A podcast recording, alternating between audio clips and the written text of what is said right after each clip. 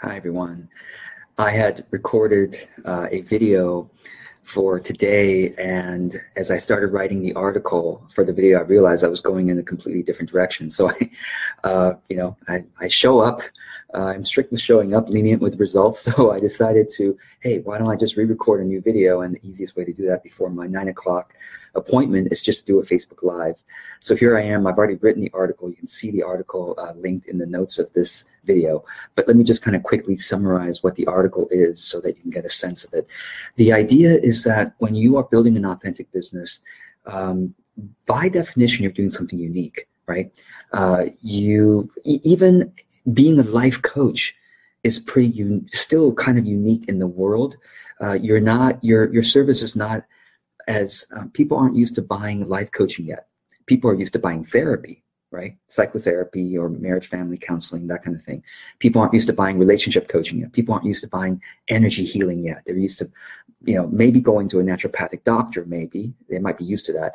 So the, the problem that that one of the problems you're, you're trying to solve in your business is the fact that you need to fit into people's buying patterns right? And they're like why I, I like you but i don't you know i don't i don't have any money to spend on life coaching. It's just not i have money. I just don't have money to spend on life coaching because i think i could just talk to a friend. Isn't that life coaching right there you know? And so here are three uh, kind of major pieces of the puzzle to figure out in your business in order to be able to get clients on a, cons- on a consistent basis. The first piece of the puzzle is trust.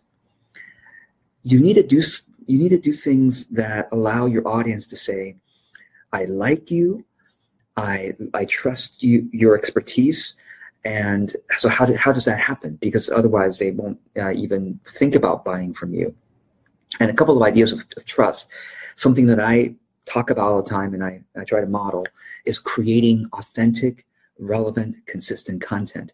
If you show up as yourself uh, with no pretense, as little pretense as possible, um, and just be you're honest, be as true to yourself as possible, be as you as you can possibly be. You build trust with your audience because they can see that you're being authentic. Um, if you show up on a consistent basis, consistency equals reliability in your if, if i'm consistent you feel like i'm reliable which it's true isn't it consistency is your own reliability and it's in in the eyes of your audience you're more reliable um, and and relevance means that as you get to know your audience better you find out what they are needing and wanting from you and you create content to meet their needs of course they're going to trust you more okay? Another way of getting uh, trust is by having good visual branding. That's something that i'm weak on you know but but some people have really great branding. They can immediately tell wow it looks awesome and looking awesome looking great looking sharp looking polished builds trust instantly. Now and another way of course is is through endorsements uh, good reviews recommendations from people they trust now these are different factors that you don't have to be great at all of these you can just pick one or a few of these and try to become the best at it that you can be. And that will uh, allow you to build trust. So, for example, uh, you I've, you may have heard me say this before. Visual branding is not my thing.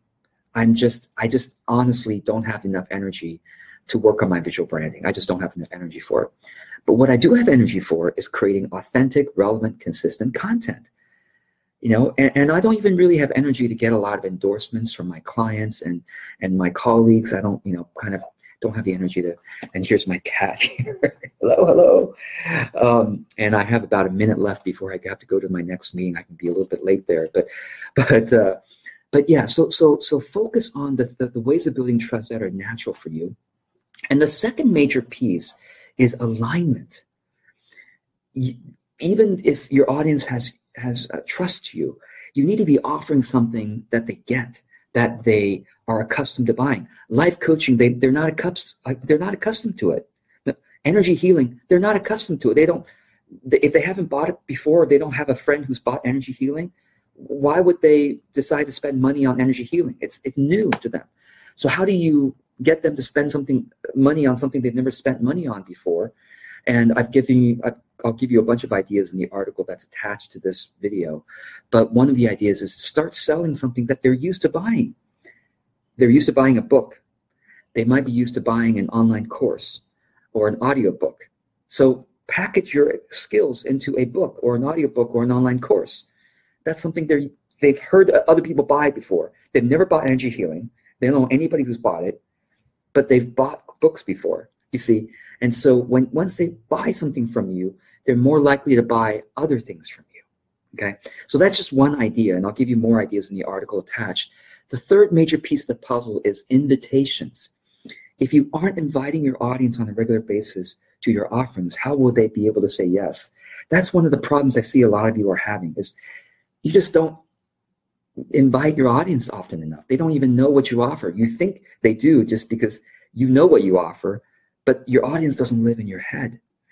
And so you need to let them know often enough. This is I'm ready to have you hire me. I'm ready to have you buy this program, this service. You know, and to and to make an invitation without attachment. That's the other that's the other key piece. Because if you're attached, then you become resentful. So that's the art of giving a generous, open-hearted invitation out of a sense of service, knowing that in the long term, if you build enough trust, if you build enough alignment, and if you do enough invitations, they will, of course, have a chance and they will say yes. The people who are right and meant for your services will say yes. So I hope this is helpful. I got to go to my next meeting, but I wanted to be sure I met my deadline of 9 a.m. content for you Monday, Wednesday, Friday, uh, here on Facebook at least.